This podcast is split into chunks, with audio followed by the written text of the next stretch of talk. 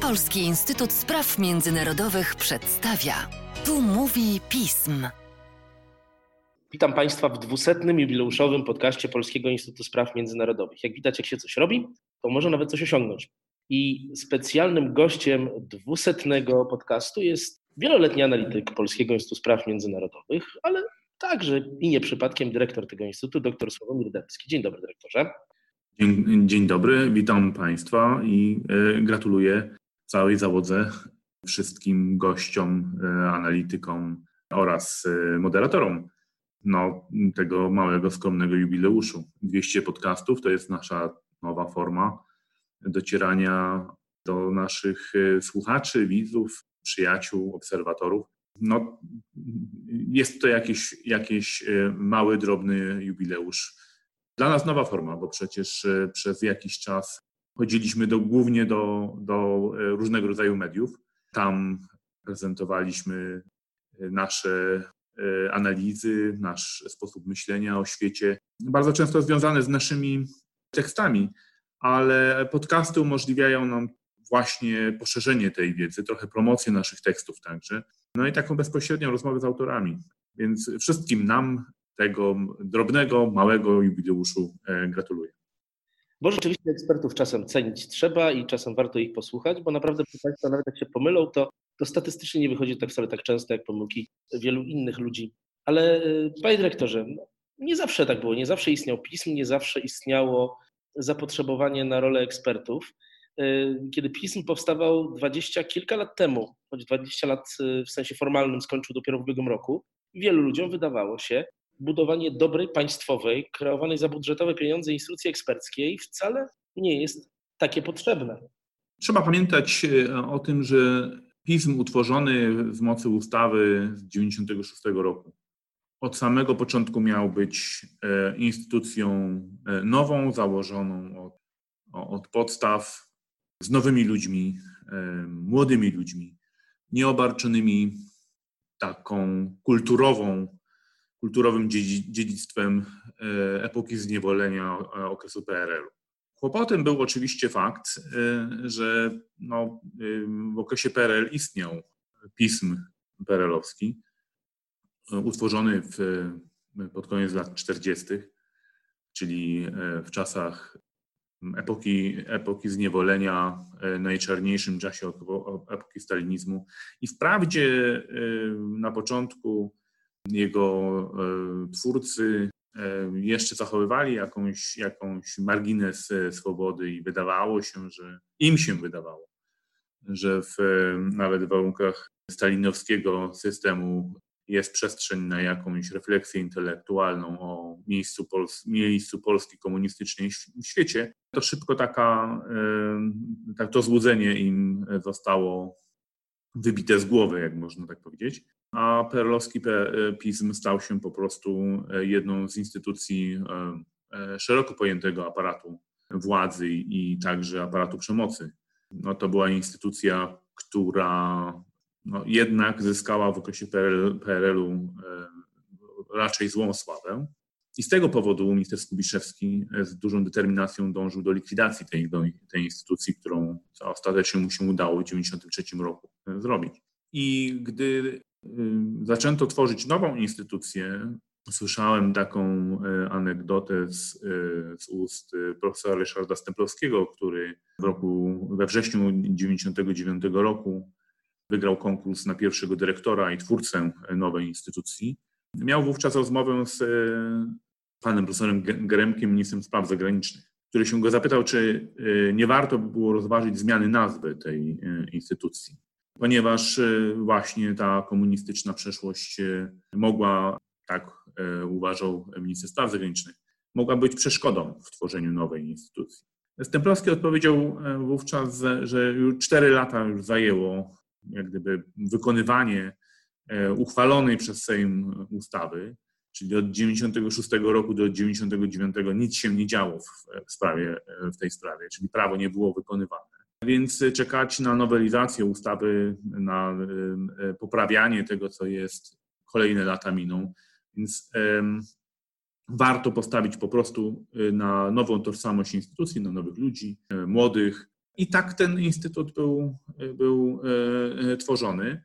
Myślę, że taka jeszcze jedna ważna idea przyświecała tej i Stemplowskiemu, i wszystkim, którzy do tego, w tym budowie tej instytucji brali udział. Mianowicie państwo polskie potrzebowało ekspertów w zakresie spraw międzynarodowych, właśnie już ukształtowanych w warunkach niepodległego państwa polskiego, w warunkach suwerennej polityki zagranicznej, w warunkach realizowania niepodległej polityki, wzmacniającej suwerenność. Więc Polski Instytut Spraw Międzynarodowych, podobnie jak Ośrodek Studiów Wschodnich, te instytucje, które zostały utworzone właśnie już w okresie niepodległego państwa polskiego, miały na celu także tworzenie kadr dla szeroko pojętej administracji, instytucji państwowych, więc to również była taka instytucjonalna funkcja tworzenia, budowania fundamentów kadrowych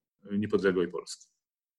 Pytanie uzupełniające, bo to jest bardzo patetyczne, ładne sformułowanie, ale na czym polega ekspercka służba państwa? No, to jest bardzo długa opowieść. Ale warto. Nie wiem, czy mamy na tyle czasu, aby to wyjaśnić. W zasadzie to temat na osobny wykład. Ale spróbujmy skupić się na trzech funkcjach, które instytucje eksperckie, analityczne, zajmujące się właśnie ekspercką obsługą polityki zagranicznej, wspieraniem organów państwa w prowadzeniu polityki zagranicznej się zajmują. Pierwsza to jest oczywiście dostarczanie wiedzy, tak?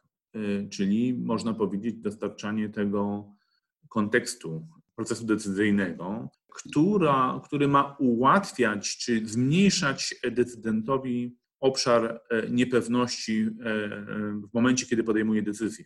Trzeba sobie uświadomić, że proces podejmowania decyzji po pierwsze jest związany z działaniem w warunkach dużej niepewności, więc żaden decydent, także współcześnie, niezależnie od tego, jakim instrumentarium rozbudowanym dysponuje, nie wie o tym świecie i tych uwarunkowaniach, w jakim podejmuje decyzję, wszystkiego. Więc ten poziom niepewności jest duży. Im więcej jest oczywiście informacji na temat kontekstu, na temat tego, jaką decyzję mogą podjąć inni uczestnicy tego systemu, zmniejszamy zakres niepewności decydenta, a więc tym samym zmniejszamy ryzyko popełnienia błędu.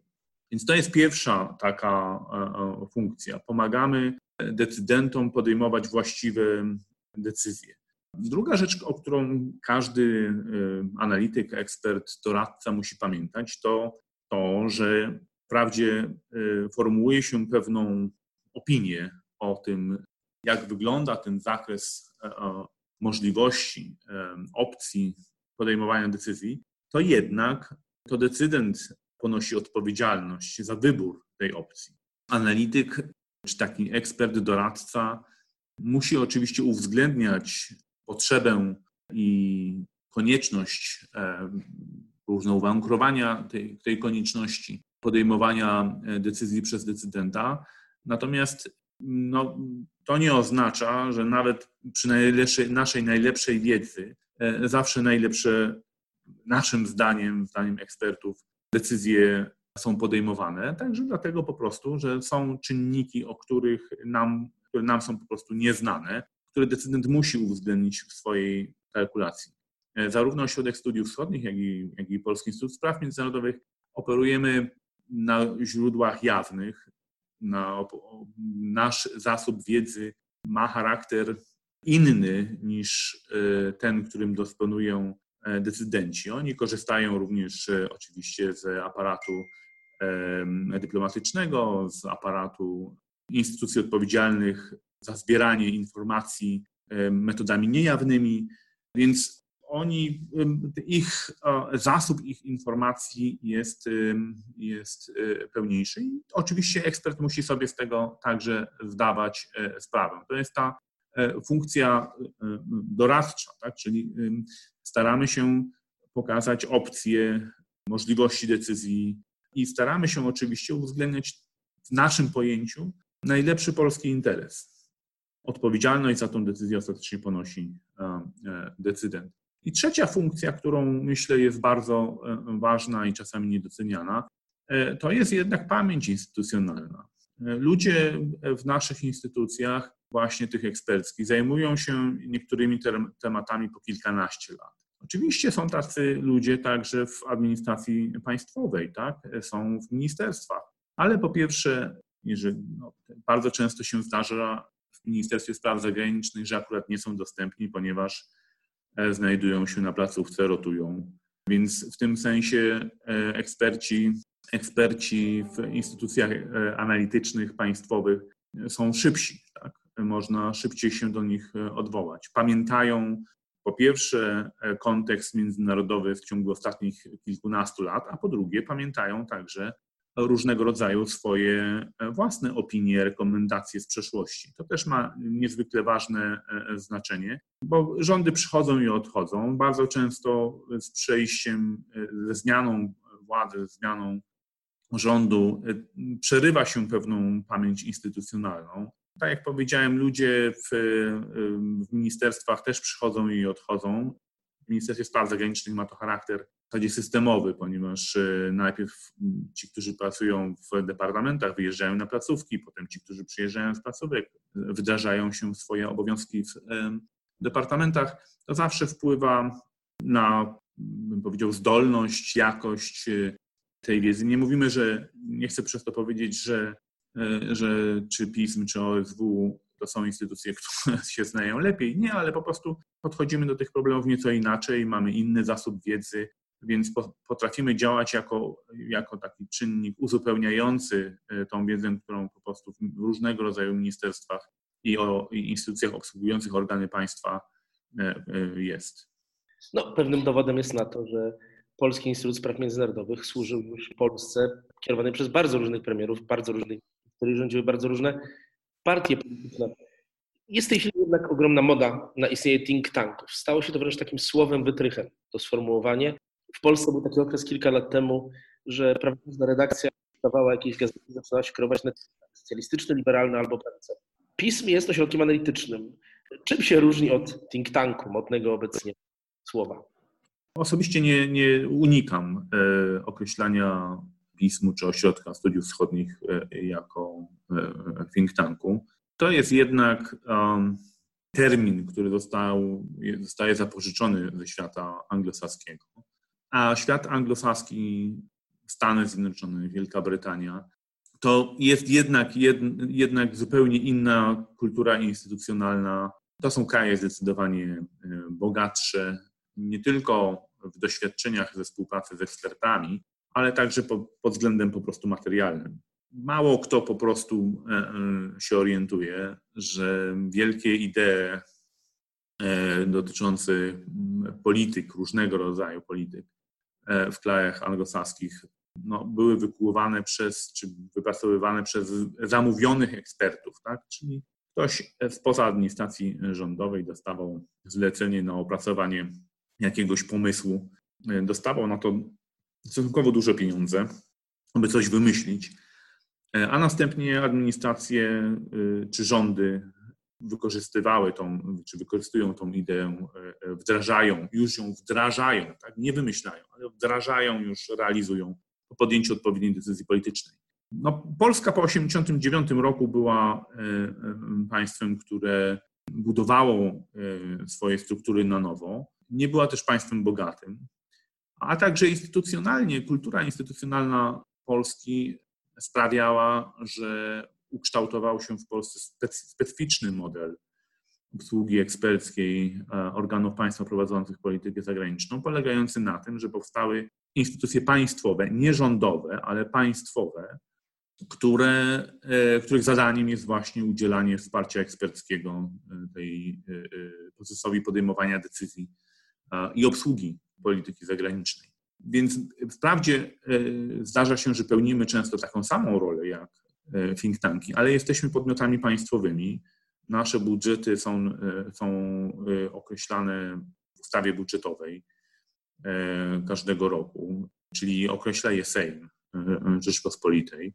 W związku z tym się wiążą oczywiście pewne ograniczenia, bo nie współpracujemy instytucjonalnie w taki sam sposób z podmiotami niepublicznymi, jak to robią nasi partnerzy, instytucje prywatne, instytucje eksperckie w Stanach Zjednoczonych i Wielkiej Brytanii, ale ten model anglosaski w moim przekonaniu jest w Polsce nie do powtórzenia, właśnie ze względu na to, że funkcjonujemy w zupełnie innej kulturze instytucjonalnej i w Polsce nie ma zwyczaju, generalnie rzecz biorąc, aby administracja publiczna odwoływała się do osób prywatnych czy podmiotów prywatnych, zewnętrznych w tym celu, aby one dostarczały pomysły na politykę tejże administracji rządowej. Mało tego, w tej naszej kulturze właśnie politycznej, administracyjnej, społecznej tego rodzaju sposób funkcjonowania budziłby kontrowersje i zdarzały się już w przeszłości wielokrotnie przypadki, że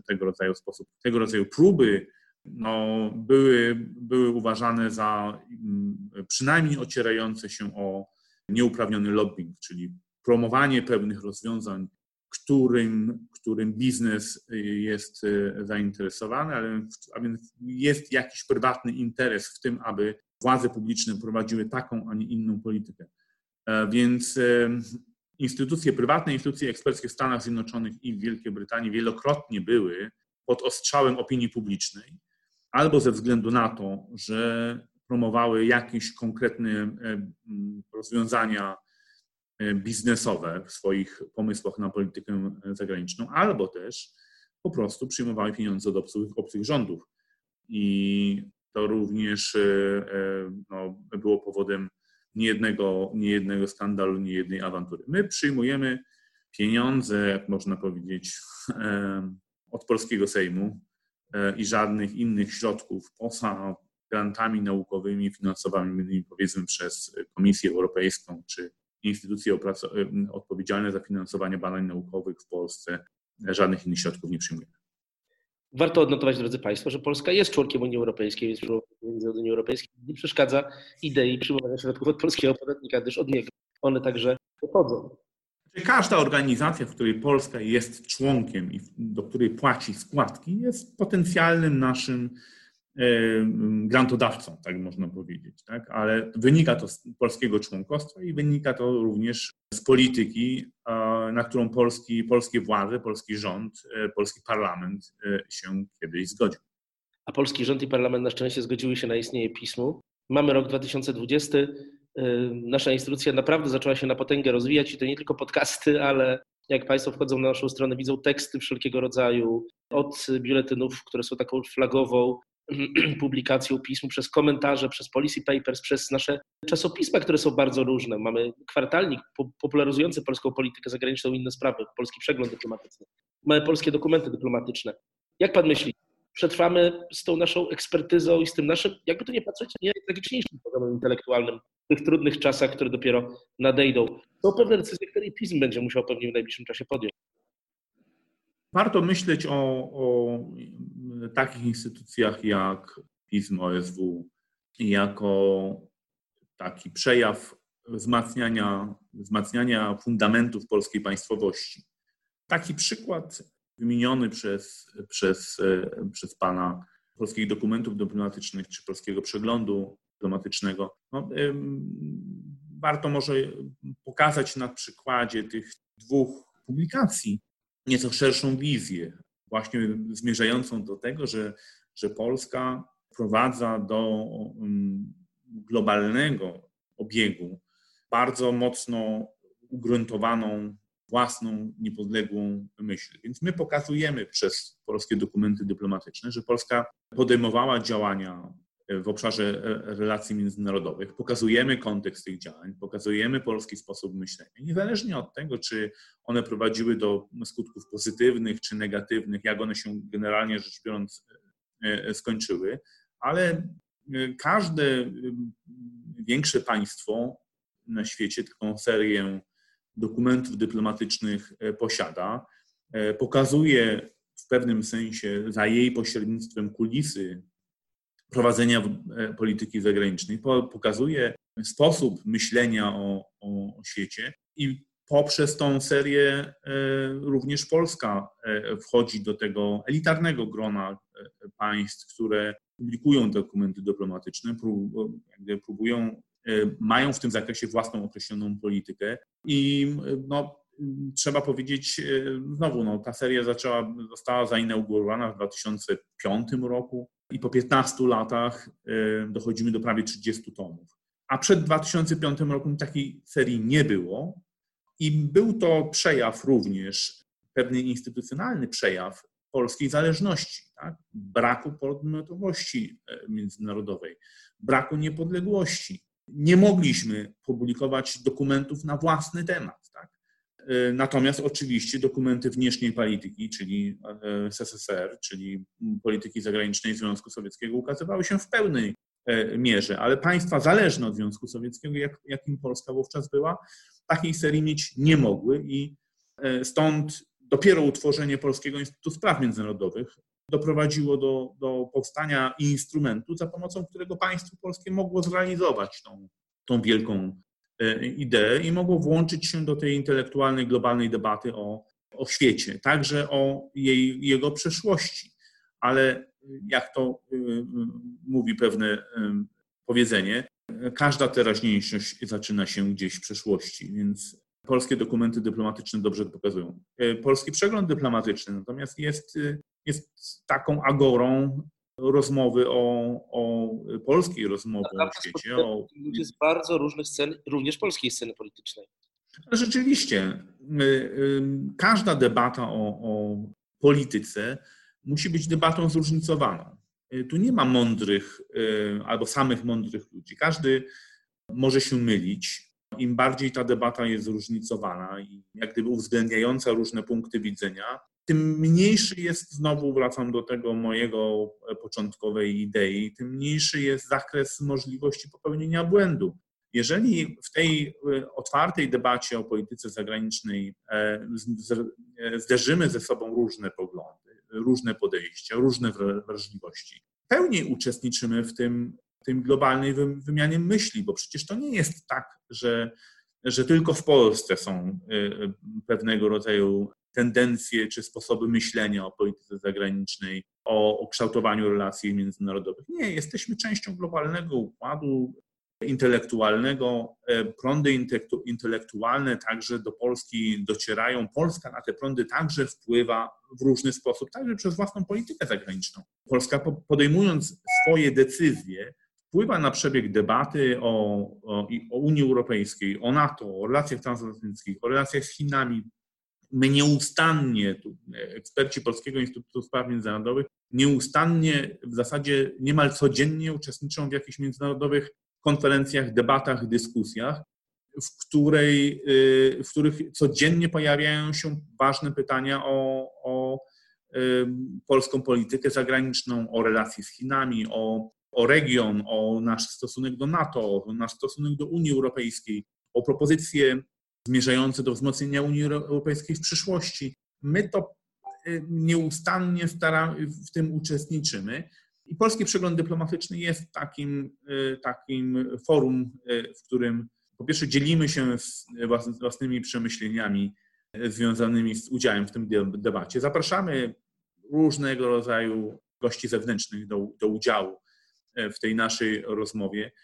I mam taką nadzieję, że polski przegląd dyplomatyczny także dobrze Polsce służy. Myślę, że to jest nadzieja niepłonna. Wszyscy jakoś staramy się Polsce służyć mniej lub bardziej doskonale. Może nadejdą takie czasy, kiedy słowo służyć nie będzie niektórych śmieszyło, bo ono naprawdę ma piękne, jeżeli chodzi o historię, konotacje. A służenie państwu, czyli społeczności też, która w to państwie się zawiera, jest rzeczą bardzo ważną. Ja też, dodając to na końcu, chcę powiedzieć, że jestem bardzo dumny z tego, że 3 lata temu trafiłem do tego miejsca. I rzeczywiście stałem się dzięki niemu człowiekiem lepiej rozumiejącym i politykę międzynarodową, i procesy, jakie w naszym kraju zachodzą. Dyrektorze, podejrzewam, że koło 300 podcastu odezwiemy się ponownie. Bardzo chętnie porozmawiam. Na pewno tematów do takiej rozmowy nie braknie. Tradycyjnie, jak to każdemu naszemu analitykowi, życzę dużo zdrowia, choć dzisiaj ja jestem osobą lekko zachrypiałą i namawiam Państwa też jak zwykle do czytania wszystkiego, co jest na stronie www.pism.pl oraz publikacji naszych analityków i pracowników pismu w innych miejscach, bo nie stroimy, nie uciekamy, nie chowamy się z naszymi poglądami. Dziękuję bardzo. Bardzo serdecznie pozdrawiam. Do widzenia.